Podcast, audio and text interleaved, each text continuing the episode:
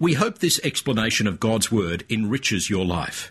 To help you understand the audience for this talk, we suggest you read the context material on the About Us page.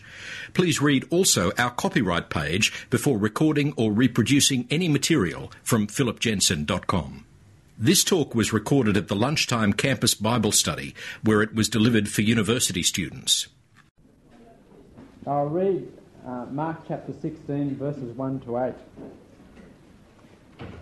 And when the Sabbath was past, Mary Magdalene and Mary, the mother of James, and Salome brought spices so that they might go and anoint him. And very early on the first day of the week, they went to the tomb when the sun had risen. And they were saying to one another, Who will roll away the stone for us from the door of the tomb? And looking up, they saw that the stone was rolled back. It was very large. And entering the tomb, they saw a young man sitting on the right side, dressed in a white robe, and they were amazed. And he said to them, Do not be amazed. You seek Jesus of Nazareth, who was crucified. He has risen. He is not here. See the place where they laid him. But go, tell his disciples and Peter that he is going before you to Galilee. There you will see him as he told you. And they went out and fled from the tomb, for trembling and astonishment had come upon them. And they said nothing to anyone, for they were afraid. Let's pray. Heavenly Father, we thank you for your word and we thank you for this statement that we read of the resurrection of Christ. We thank you that Jesus is indeed alive and that he was not held down by death. And we thank you, Father, that we can look forward to the hope of the resurrection which is to come. We pray for Philip as he speaks to us that he will speak only the truth and that you'll help us to understand it and to be obedient to it as it applies to us.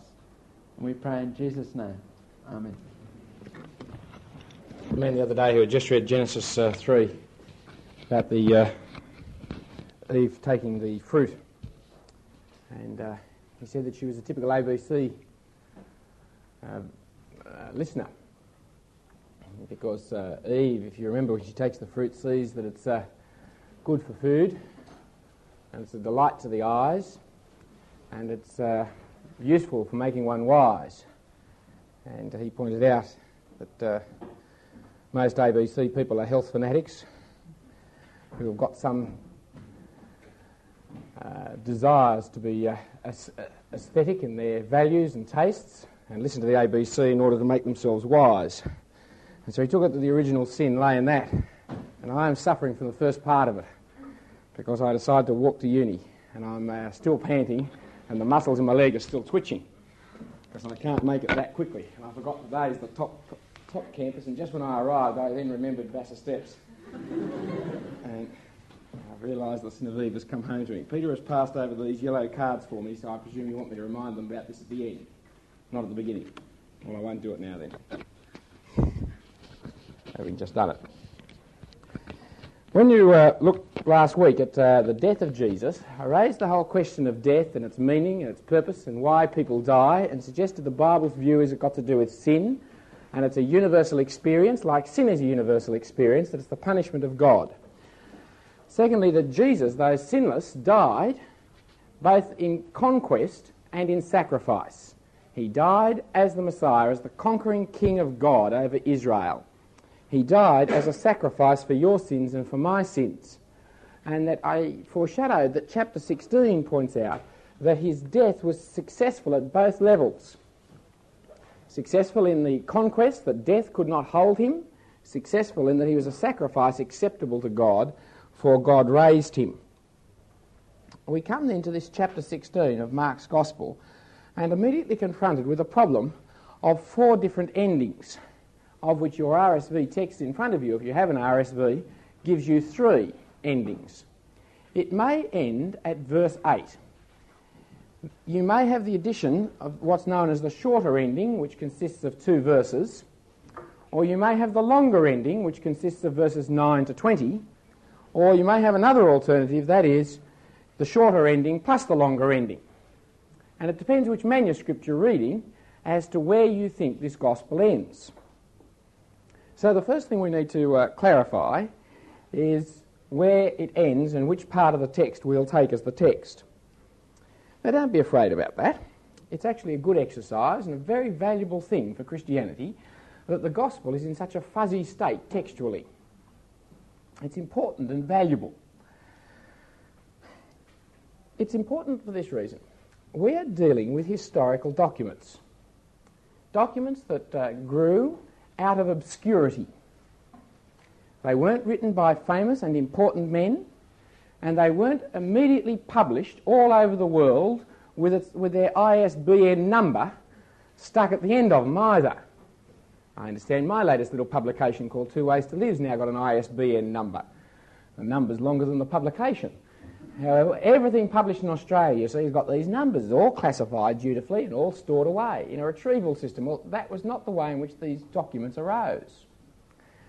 And it is one of the interesting testimonies to their veracity that they reflect the rough edges of history rather than the concerted effort of, uh, uh, of fiction writers to make everything neat and tidy.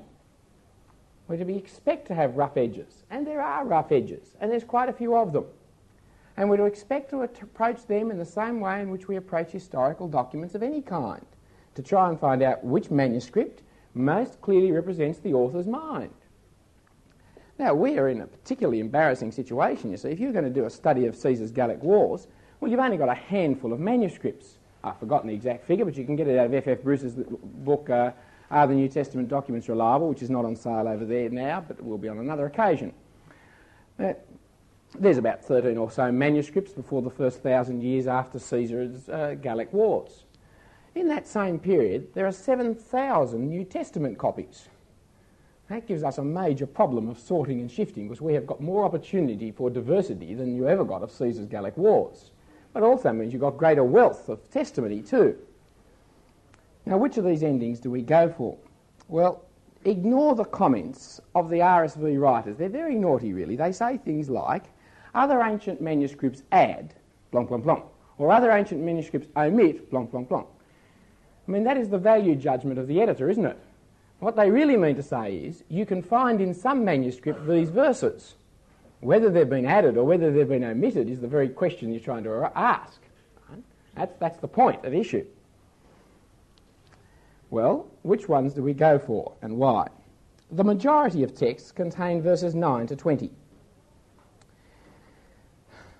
that is the majority of them. Some manuscripts and quite a few translations just have the shorter ending of verses 9 and 10, I think it is. The RSV does contain that, doesn't it? Just the short ending? Yes? No? Yeah, no, that little ending there. Is it two verses, 9 and 10, as they call it? 9 to 11, is it? Right, now that little shorter ending does occur in quite a few manuscripts and quite a few early translations. Then some of the later manuscripts put those two together. So you go verses 9 to 11, and then verses 9 to 20 all added on together, so it actually goes from 12 through to 24 or so. And some actually put the little ending 9 to 11 after verses 19 to 20, so you can actually get a fifth alternative there if you want it. But four or five manuscripts, and two of the very most important and valuable manuscripts we own, Vaticanus and Sinaiticus, do not have anything past verse 8. Now, there are only four of those manuscripts, but they are very ancient. They are highly respected in their, in their care with which they were copied in the first place. And we find in many translations and in many early Christian fathers in their quoting of, the, of Mark's Gospel, they are in agreement with those two manuscripts, uh, those four manuscripts. Furthermore, you've got some uh, early fathers whose names I won't bore you with, but you can check later if you want them, who actually say that Mark's Gospel did end at verse 8 and that the others were additions. So they knew right back in the third century of the problem of the ending of Mark's Gospel, and they had come to their conclusion on the basis of the manuscripts they had in front of them. And so we have a wide diversity of opinion and a very ancient uh, ascription to only verses 1 to 8. Well, then, what are the probabilities? The probabilities lie very heavily with the short ending. I think, uh, personally, overwhelmingly with the short ending. The external uh, evidences and arguments about uh, the manuscripts are such that you would expect the short ending to be the right one, because there is a tendency in textual uh, critics to accept shorter endings rather than longer ones, as there's a tendency in scribes to add rather than to subtract. The more normal feature of us. Secondly, that the oldest and most widespread uh, viewpoint is that of the shorter ending, while the majority of texts, which of course copy each other, might show the longer ending. But the internal evidences are even more important. The style of, uh, oh, sorry, there's a third external evidence, that is, that you've got not just one alternative, but several alternatives. That tells against their, uh, their authenticity. It's more likely people are trying to round off and complete what is taking place. And when you get several different alternative ways of ending, or putting a manuscript together, then you need to be more suspicious of the additions rather than subtractions. But the internal evidence seems to weigh heavily to my mind. The style of these uh, last 12 verses, or the shorter ending, is quite different to the style of writing of Mark's Gospel. There are 17 words in those last, uh, in verses 9 to 20, which you do not find anywhere else in the whole of the 16 chapters of Mark. Uh, new vocabulary enters in, new uh, new uh, grammatical styles. It's almost as if he had a grammar lesson at the end of verse 8 because he develops all kinds of styles which he didn't have earlier and which would have been a vast improvement on his writing if he did have them earlier. And some of his more crude forms, uh, he writes throughout saying, and then, and then, and then. I looked at my Matthews uh, essay the other day, he wrote at school in first class, and every sentence started, and then. Uh, well, Mark writes like that, but suddenly in verses 9 to 20, he's learnt that you don't have to start a sentence and then, because you don't find it anymore. So it looks as if it comes from another hand you also find that verse 8 is a very funny place to finish. The women run away afraid. That's a very funny place to finish. And therefore, you can understand why someone would want to add on to it. It's hard pressed to work out why someone would want to take away uh, from the completed, from 9 to 20. Why would anyone want to remove that and end the women ran away afraid? Furthermore, well, that'll do. It's only a small matter, really. I think the evidences really, really lead us to conclude that verse 8 is a place to finish. But then you have the problem well, why did he finish at verse 8? And you've got several possibilities there.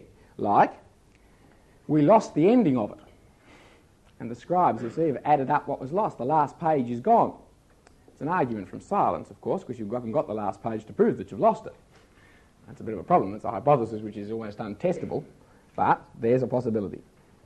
Or Mark was killed just as he reached verse 8. so he never finished it. And so others stepped in to finish. Again, you don't have that. Or that he's supposed to finish it at verse 8. There's your other alternative. Well, if that is the case, why would he do that? Is there any explanation that he could actually want to finish at verse 8? And I'd say yes, there is. It has to do with the revelation of Jesus as the Messiah and we'll point to you later on as we go through this study, that throughout the Gospel of Mark, whenever Jesus is revealed to people as a Messiah, the response that they re- uh, record is amazement and shock and fear. And that that is the response of a man coming face to face with God. Now, that is the place that, that Mark wants to lead us to. And that is what he does. That the final, clearest revelation of Jesus as the Messiah he is, is his resurrection. And he, he is actually writing to that point. Secondly, that once he has recorded the empty tomb with the resurrection statement of the young man sitting on the right side there, once he's recorded that, he has said all that he needs to say. Because, the third point, how much of the gospel is the gospel? I mean, he can go on like Luke and write volume two and tell you all about the Acts of the Apostles and what happened afterwards. He can do that. But does it add any more than you already need to be saved by? And I'd suggest you know. He may, of course, from chapter 1, verse 1, actually only be writing the beginning of the gospel of Jesus Christ. And if that is the case, well, once Jesus has risen from the dead, then there's no longer the beginning. You're in the body of it then, uh, if you'll excuse the pun. Have to point him out, it's bad news. Um, that, that, that Jesus is the risen Lord of heaven and earth he's actually moved us well and truly beyond the beginning of the gospel, and he's really recording for you the historical antecedents of Jesus' present position. I suggest there's sufficient reason to say that there's no need to go beyond verse 8. And given the external and internal considerations of the, uh, of the, uh, of the textual uh, traditions, verse 8 is where I'm stopping. I'd also stop at verse 8 for another reason. That is my inbuilt Anglo Saxon re- reserve. It seems to me most wise when verses of the Bible are in dispute that you do not base doctrine upon them. Seems to me wise. Now, this might be, you say, Anglo Saxon caution. But I am always uneasy about people who have got a verse which doesn't occur in some of the key manuscripts and build great theories upon it. Very cautious of that. And so, if you've got something you want to prove to me from the Bible, and it only can be found in verses 9 to 20, it might be right, but I'll always have a question mark over it. If you can find it from somewhere else, well, then find it from somewhere else anyway, eh? So it's a much wiser course of action.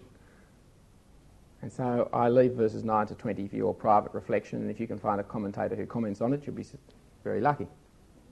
Well, then, let us turn to the important points that can see from these eight verses. It almost overwhelms me with joy to think that having given studies on 60 and 70 verses in a go, I only have eight to do. That's not a reason for accepting only the shorter ending. The women go to do what is always done by women the dirty, menial, horrible jobs of life, like the embalming of the body. It's still that way. They come to the tomb and they're worried about who's going to move the stone, as you know the story well. They find the stones moved back. They come inside and find a young man. He's not called an angel, but as angels are messengers, I'm sure he's an angel. Uh, that doesn't mean I think he's got wings, because angels don't necessarily have wings. Uh, any messenger's an angel. If you're, if, you're an, if you're a messenger, you're an angel. You run and get me a glass of cold water, you're my angel. Um, funny way of talking about it, I would think, and you'd be worried about it, but nonetheless, that's all the word means. And here's a man who's an angel, dressed in white, which I presume is to reflect back to you the idea of the heavenly messenger, like you see the uh, Jesus dressed in white at his transfiguration, like you tend to see heavenly messengers dressed in that kind of, uh, of colour or colourlessness. No, colour. Colourfulness, isn't it? Now, what they find is the tomb being empty. And that says to you something of the nature of the resurrection and the history of the resurrection. What is a resurrection? It's when the body goes. That is the resurrection. You're not told how the body went, although early manuscripts do give you accounts of it. And again, rejoice. You see, you and I only know our Bibles. I hope we know those, but that's all we know. And we don't realise that there are hundreds of other manuscripts that have been rejected as spurious. And you'll find in second and third century manuscripts great detailed descriptions of how the angels moved the stones and who did it and which what was said on the way out. And oh, all kinds of fascinating information is recorded in second, third century manuscripts, of which the New Testament manuscripts we have are so stark in their simplicity and so persuasive in their authenticity by it that we haven't got the colourings in of uh, imaginative men. We've just got an account of what they saw on that occasion, hardly coloured at all. Indeed, I'd suggest not coloured. For the women come and they find the tomb empty. Now, the empty tomb is what resurrection's about. It's about bodies not being where they should be. It's about bodies coming back to life. That is what resurrection is. That the body that was buried in this tomb is no longer in this tomb. And that's made quite explicit by the man, isn't it? You are looking for Jesus, the Nazarene who was crucified. Well, you've come to the right tomb, but in fact, it's empty because he's gone. He's risen. Resurrection is not immortality of the soul. Christians do not believe in the immortality of the soul. That's not a Christian belief or understanding at all. And resurrection is not reincarnation, which again Christians do not believe in. See, immortality soul says that my, my person is made up of two different things, at least. One is the body, the other is a soul that's kind of been poured inside it. And when I die, the soul pops back out again. Now, that soul bit, that's eternal. Always has been, always will be. The body bit, that is temporal. And so when I'm born, I'm poured into a little, into a little body, and as I grow up, the body grows up, but the soul's always been there, and when I die, the soul pops back out again. You can tie that in then with a reincarnation theory by popping the soul back into another body. which then goes on again. Now, of course, it doesn't even have to be a human body, does it? You can come back as a pig, or uh, some people that's not very much different, I suppose, but you can come back as all kinds of different things as you want to, as your soul may please. Now, immortality of the soul has all kinds of philosophical implications which are quite foreign to the New Testament. But most people will say and think that the immortality of the soul is the same as the resurrection of the body, but it's not. We're not saying that Jesus died and was buried and then his soul left the body. That's not what's being said. What's saying is the body has actually come back to life. And it's not come back to life as a different body, as another body, as a, an ant or an apple or something or other. It has actually come back as Jesus, that one who was crucified, has come back. That is the nature of resurrection. Now, the history of resurrection is another thing. Because these documents and these people are, not, are claiming that it's not a myth. It's not a story that they have made up to illustrate that being coming a Christian is something which, which renews you all over. They actually claim to be witnesses of the event. They claim that there is a tomb that was used in Jerusalem, used for the body to be lain, which is now empty. That is the claim of the, of the New Testament uh, writers and the New Testament people that they saw the tomb empty. And they claim it to be an event in history. As John the Apostle says, that which we've touched with our hands, that which we've seen with our eyes and heard with our ears, that which we've felt, that is what we're proclaiming to you. As Peter says, we did not follow cleverly devised myths when we made known to you his power and his coming. That's speaking not of the resurrection but of the transfiguration. But it's the same principle. They're not talking about myths, they're talking about history. They're talking from their viewpoint about facts. Nobody produced the body of Jesus. You see, Christianity would have been the easiest thing in the world to kill. All you had to do was produce the body.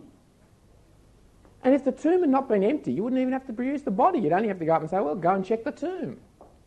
But it wasn't the, it wasn't the enemies of Christianity who, said, who could do that. It was Christians themselves. They said, go and check the tomb. And the Jewish uh, antagonists to Christianity in the next two centuries, never contended with the fact that the tomb was, was, uh, had a body in it. They always agreed the tomb was empty. The question is, how did it come to be empty? The body could have been stolen, or it could have come back from the dead. But you've got the problems of who stole the body. Now you're approaching the question historically.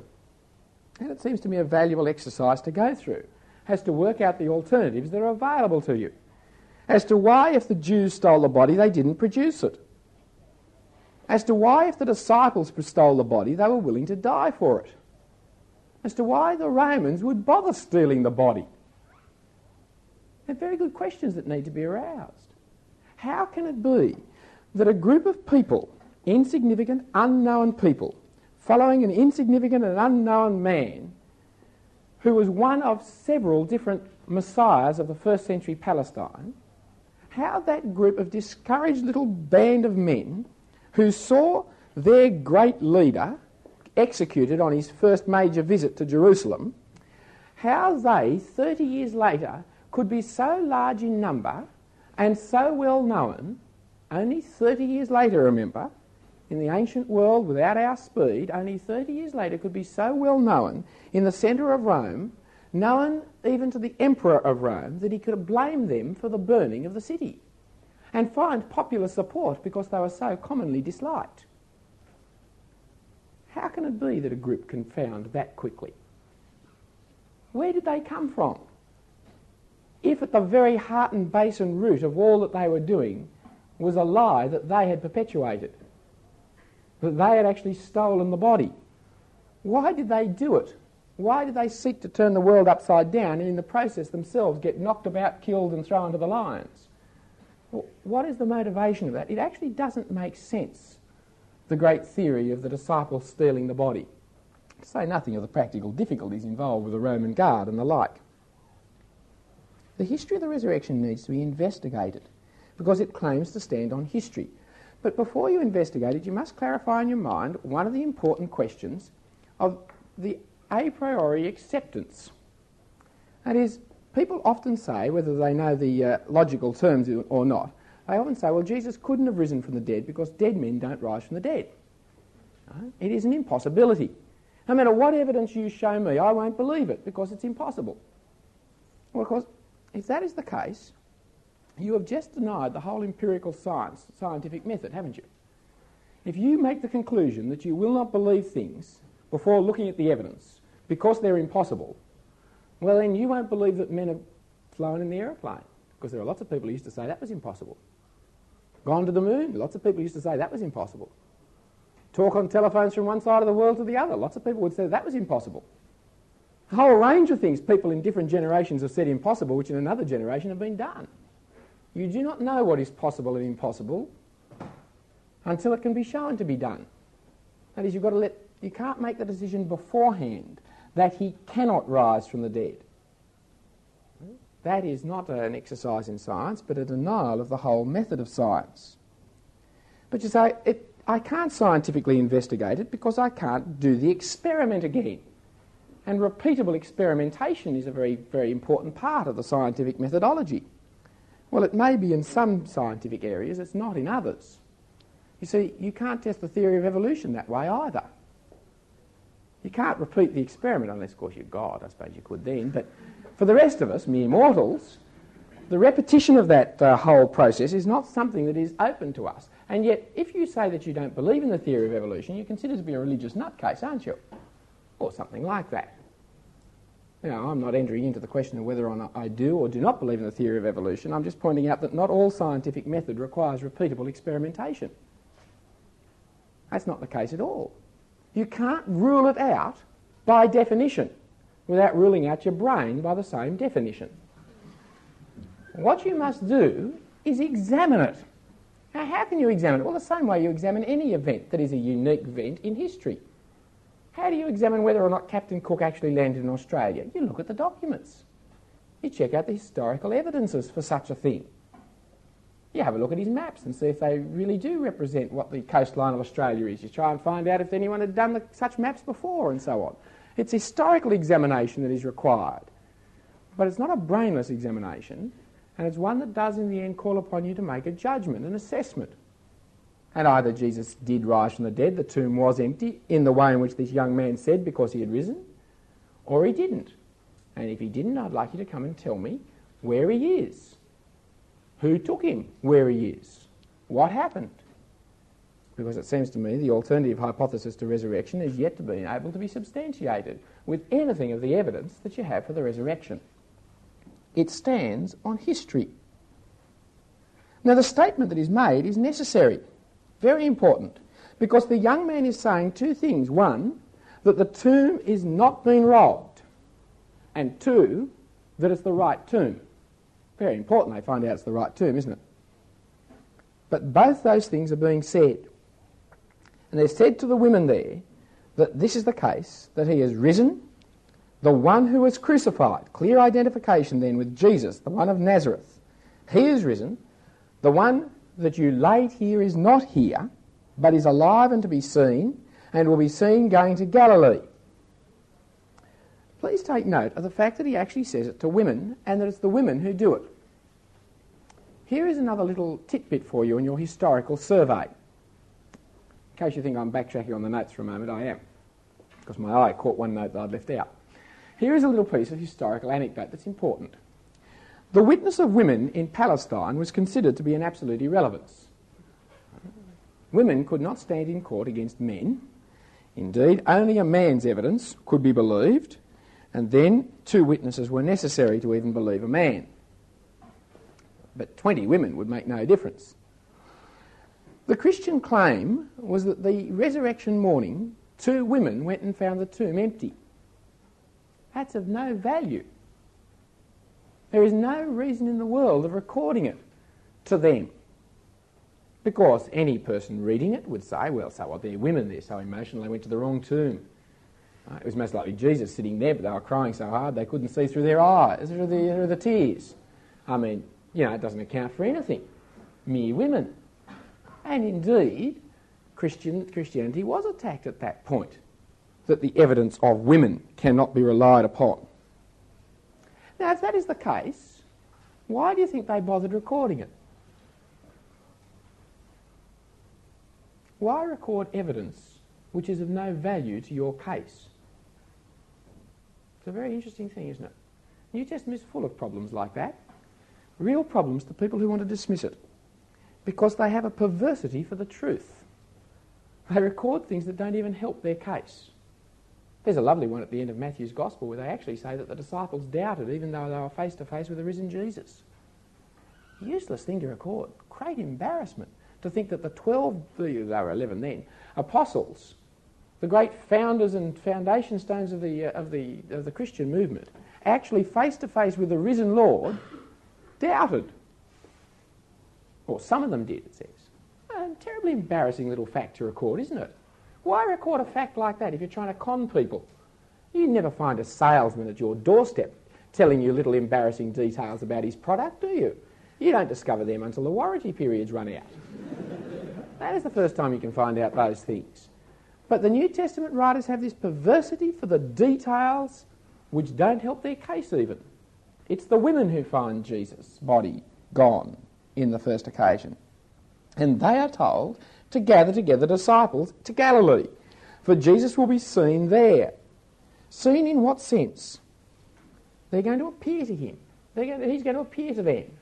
As the end of the world, it may be that. You don't know at this stage.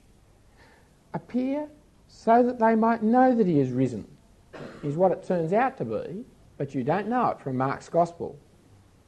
But it is a fulfillment of the prophecy that Jesus gives in chapter 14, verse 28 when he picks up the book of Zechariah and says, As God has struck the shepherd and scattered the sheep, so I'll be struck and you'll be scattered. But if you look at the Zechariah passage, it also says that a remnant will remain and who will be gathered together and they will be called God's people. And Jesus says, I will gather together with you again in Galilee to gather together God's people there. Peter is specified, I presume, because he is the man who so blatantly denied Jesus he too can be welcome as part of God's family. And the reaction of the women is fear and astonishment, just as we have seen throughout the whole gospel. I'll rattle out a few numbers now for you. You'll get the overall impact, and some of you will get down the first few of them, and you can check me out. But you find this reaction of fear and astonishment, of dumbfoundedness in 127, 212, 441, 515, 533, 542, 62, 651, 652, 737, 96, 915, 932, 10, 26, 20, 32, 12, 17, and I gave up. But as people came face to face with Jesus and saw him for who he was, saw him doing the great deeds that he was doing, they were astonished. He kept on surprising them. And they were left in amazement and fear and rather than racing and telling the apostles, they ran home in flight in, in, and in silence. Subsequently, of course, we read from the other Gospels, they did tell the apostles. Well, what's the significance of this chapter, chapter 16? It's not spelled out for us in Mark's Gospel or in Mark in this, uh, in, in this chapter. And that, of course, is why people want to give you verses 9 to 20 because it all ends there. But the significance of it has been spelt out throughout the gospel, if you had eyes to see, as the disciples didn't. There's the obvious indication of the victory. Death did not contain him or hold him. He conquered death, he conquered Satan.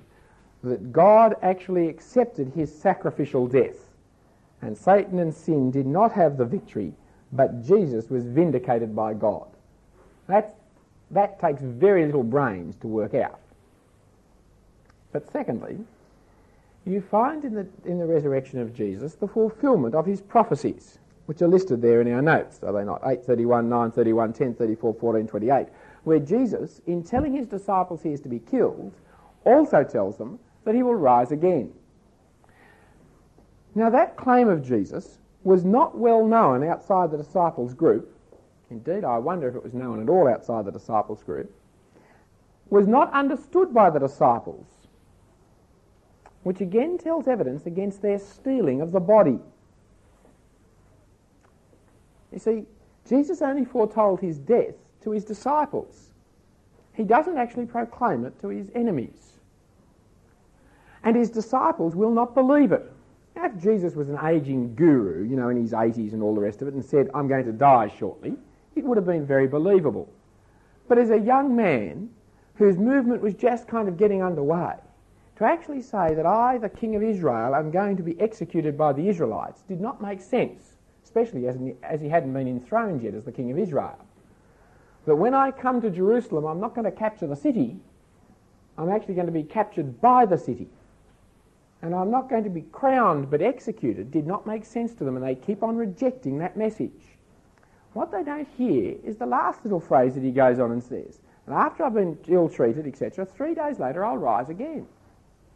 That they do not hear. Now, why don't they hear it? Well, firstly, because they're confronted with the whole idea of death, which is just unthinkable. They will not believe he's going to die. So the, the question of whether or not he's going to rise from the dead is an irrelevance.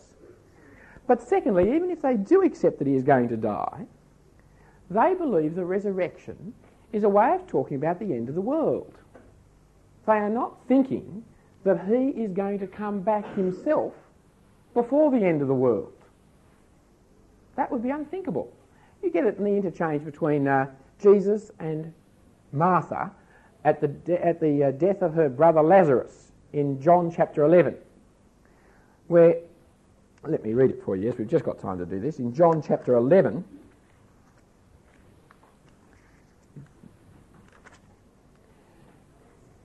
Verse 21 Lord, Martha said to Jesus, If you had been here, my brother would not have died. But I know that even now God will give you whatever you ask. Jesus said to her, Your brother will rise again. So that's the kind of thing Jesus said about himself. Your brother will rise again, I will rise again. Martha answered, I know he will rise again at the resurrection in the last day. So the resurrection is a way of talking about the end of the world, when all God's people will rise up again. That's all that can be thought of. So when Jesus talked about himself as dying and rising again, they said, yeah, I mean, I don't believe you're going to die, but if you die, yes, you're a good and godly man. You'll rise up again on the last day. And if Jesus says, but it's three days later I'm going to rise up, they'll say, oh, well, that means you're saying the end of the world's going to come three days after you're executed.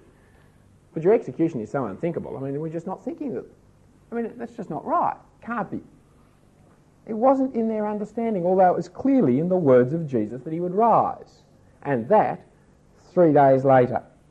Indeed, it was the fulfillment of all the prophecies we're told in Luke's Gospel and Matthew's Gospel. But all through the Old Testament we're told of the resurrection if we had only eyes to see it. Peter quotes, for example, Psalm 16 as a case where David looks forward to the resurrection of the Messiah. You might like to check that one out yourselves later. But the resurrection was seen in terms of the end of the world. And Jesus talked about coming to his glory, coming to his kingdom, coming as the Son of Man to the Ancient of Days to receive power and glory and authority and to be able to rule over the universe. And that is what is taking place in his resurrection. Turn back to chapter 14, verse 62, and you'll see the point. Here is Jesus before the great high priest, Caiaphas, who says to him, Are you the Christ, the Son of the, the, son of the Blessed One? And Jesus said, I am and you will see the Son of Man sitting at the right hand of the Mighty One and coming on the clouds of heaven. You will see that take place. You will see me fulfilling the prophecies of Daniel chapter uh, 7, verse 13, and uh, Psalm 110, verse 1. You will see the Son of Man in his position of lordship over the universe. Now, when do you see the Son of Man coming in the power and glory like that? We tend to think it's the end of the world. In, certainly in chapter 13, when Jesus is giving that little apocalyptic section, that is the most common understanding of it. It's the one that I disagreed with, if you remember from our last session. I actually demurred from that and said that I don't think it's talking about that. It's talking about the resurrection of Jesus. For it is there that you see Jesus come to his power and authority and glory. He actually is risen as the Lord of heaven and earth. His resurrection is the end and the beginning of the end, all rolled in together that when he rises there, he truly is the king of the universe, and seen to be that in terms of Psalm 110 and uh, Daniel chapter 7. Now, all that is in Mark's Gospel without him spelling it out, and so I don't think he needs another 19 verses or whatever it is, 12 verses. They're unnecessary. If you've been reading it carefully on the way through, when you see him rise, then the jigsaw puzzle pieces that you've got left over on the side of your table will suddenly fall into place. they they've been sitting there for several chapters. You haven't been able to work out what they're about. But now that you've got the whole, the key piece in, there's only four spots left over and they're completely different shaped. And it doesn't take very much work to work out which one of the four goes into which one of the spots. If you're not a jigsaw addict, I'm sorry, you'll have to work out another illustration. So the, the, the meaning of the significance of the death of Jesus comes out in Mark's gospel that here is his victory not only over death, but so that he actually now is, in the fulfillment of his prophecies, the king who has bought in his kingdom. He is the ruler of the whole universe. That is the claim. Now, the New Testament writers take that further. The rest of the New Testament take it further and point out to us several other things about Jesus, which I've listed there. Now, you can start to see there's a whole batch of verses. And I'm uh, not going to pursue those through, but you might like to look them up. What they say is that our life now is radically different because Jesus rose from the dead then. It has tremendous implications to us. Our pasts are actually forgiven now because Jesus' death was a death for sin. That is, our rebellion against God is dealt with by Jesus. I need no longer lie awake worrying and regretting and ashamed of the things that I have done because through the death of Jesus I have the statement of God that I am right in his sight. Romans 4, tick that up for you nicely. 1 Corinthians 15 says if Jesus didn't rise from the dead, we're still in our sins. More than that, it says our future is all spelt out. For if Jesus is now risen to be the King of the universe, the judge of the world, who brings about the end of the world, then indeed the world comes to an end. And the world is going to be judged by the man Jesus. Acts 17.31 makes it very clear. 1 Thessalonians 10 tells us that he's actually going to rescue his people when he returns which is great news. And that in Philippians 2 we're told that everyone will then see him. Not everyone sees him now. I can't look around and say, oh, look, there he is up there, just, the, just move to that cloud over there. You won't be able to see him like that. But while only those who see him now are those who believe him, because they have looked at the evidence and are persuaded that it's true, in the end, when he returns, everyone will see him, and everyone will acknowledge him to be the king, some under judgment, some under salvation. And so in uh, Philippians 3, which is not listed there, verses 20 to 21, our bodies will be resurrected too. Our bodies will be changed from this lowly state they're in to be like his body, and we will continue into a life of eternity. And in 1 Peter chapter 1, you're told that that has already taken place in yourself spiritually. That those who are Christians are people who have been born again by the resurrection of Jesus. That just as he died and rose again, so he can bring us to new life. And the life of eternity is something we can already share in now. But it comes about because he has risen from the dead. And so our present life is different. 1 Corinthians 15 verses 56 and the like points out that life has a meaning. You see, if death is the end, if all there is to life is death, then what's the point of living? What's the point of having money? What's the point of having a job? What on earth is the point of having a university degree? None of them are of any help to you when you're in the coffin. None of them are going to do a thing for you as you go up the flue of the, uh, of the crematorium. None of them are going to help you in the slightest in any way, even if you're a fertiliser to the rose bushes. A botany degree doesn't help. All this fertiliser is irrelevant to the degree of uh, degrees you, uh, the, the uh, kind of life you've lived now. Really doesn't matter. And so, what's the point of life? None. But when you see that there is life beyond the grave, then you can start to find values and meanings in life this side of the grave. And for the Christian, particularly in that Colossians 3 passage, you'll find the meaning this side of the grave has all got to do with Christ, because He is the clear sign of resurrection. He is the one in whom we are raised to new life. He is the touchstone and the Lord, the, the, the judge and ruler of the new life which we can experience not only when we die, but which we experience in the here and now. And that passage encourages us to take all its full advantages in the here and now. So the resurrection is a key, very important key that we must consider. If it's, a, if it's untrue, well then this is the greatest hoax of all time that countless thousands, millions have died for.